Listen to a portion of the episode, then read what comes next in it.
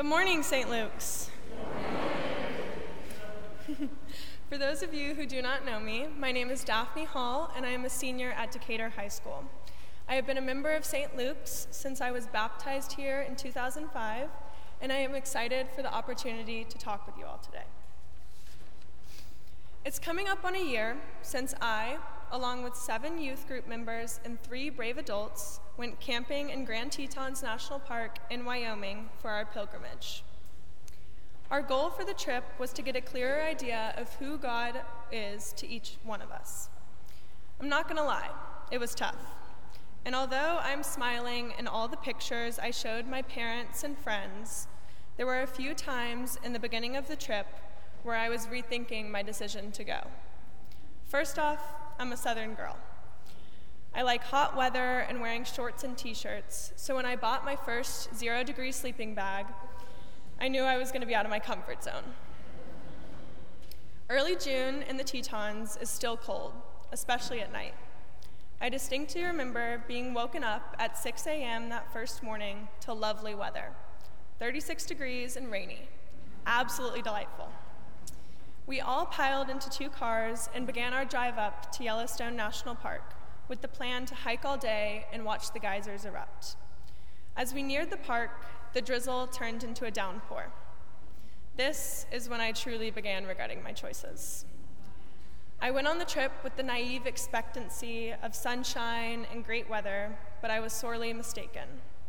As we neared the continent, continental divide, the rain slowed to a mist and the mist turned into an absolutely stunning cascade of snow. We pulled over to the side of the road to take pictures, dance, and take in the rare beauty that is snow in June. Then we continued on our journey into Yellowstone for our day together.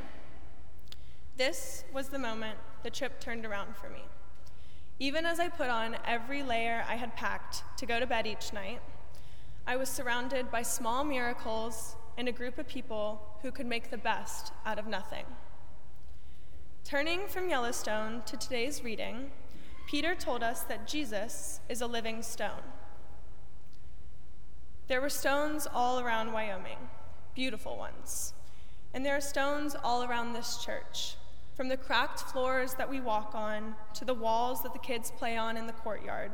Stones are everywhere. Much like Jesus, stones are very old. They are formed when pre existing rock formations are broken down. The material is then transported and combined with other organic materials. Together, these materials are compacted down into a new stone. Stones are strong and stable, used because of their dependability. Yet none of these facts makes these stones alive. According to Peter, Jesus is our living stone. But how can a stone be alive? This is just one more of Jesus' contradictions. He is mortal, yet divine. He is human, yet without sin. He is stone, yet he is alive. Always with us, guiding us through life, and remaining ever strong. He is the support we seek in the tough times and our cheerleader through the victories. He is always there to help. By following the words of Peter, we are becoming connected with Jesus, our living stone. And it is then that we too can become living stones like Jesus. With one stone, it is possible to start building an entire house, a place of shelter and comfort and belonging, where we can all come together and be formed into a spiritual house a place where God lives amongst us and we are God's people. But a large part of building our spiritual house, stone by stone, is having a community where we feel safe in our own beliefs. God is with us in the face of rejection, just as Peter tells us Jesus was once rejected by mortals. No one is excluded from this house because we are all God's people. Today, Peter reminds us that God brings us all together, even those that society casts out, because they are God's children too. In this letter, Peter is speaking to the Gentiles who were new in their faith with God. They faced backlash for their following of Jesus, but with Jesus supporting them as a living stone, they remained strong in their faith. We too can remain strong with Jesus as our living stone. Building a spiritual house is much like walking into your first day of high school. It's a little bit awkward, it's greatly nerve wracking, but it's extremely rewarding and comforting once the foundation is built. There is no timeline for the construction of a spiritual house because God will always be there. Through death and through new life, God's support and love remains. Although sometimes I know it's hard to feel that support and that love.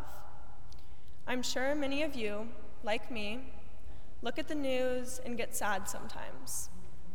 Mass shootings, including one on our own doorstep last week. Wars, pandemics, climate change, polarization, intolerance. I often find myself lost and disheartened with the world that we live in. We are challenged not to shut down when we get bad news and feel like all hope is lost. But we have the ability to step out of that darkness and add good to the world, however we are able. We can spread kindness as a part of God's message. I invite you to bring more people into your spiritual house so that we can continue to build a community of love and of comfort in a world that can be quite scary sometimes. Whether it's bringing your best friend ice cream after a hard day or smiling at a grumpy stranger on the elevator, think about how you can be someone's living stone and provide the support that God provides each of us every day. Each and every one of us are stones. Stones are strong as separate entities, but they are even stronger as one big entity. St. Luke's has taught me the power of community. I am headed off to Georgia Tech in the fall, and all I can say about it is that I'm extremely nervous. Yes, it's just a short ride from home, but it's a whole new world with new people and new things. This church has helped create a foundation for me that gives me the courage to take on a whole new world. I have one last thing to say to you all, and that is thank you. Thank you for creating a place where I feel welcome and loved. Thank you for creating a great foundation for me. And thank you for helping me grow into the person that I am today.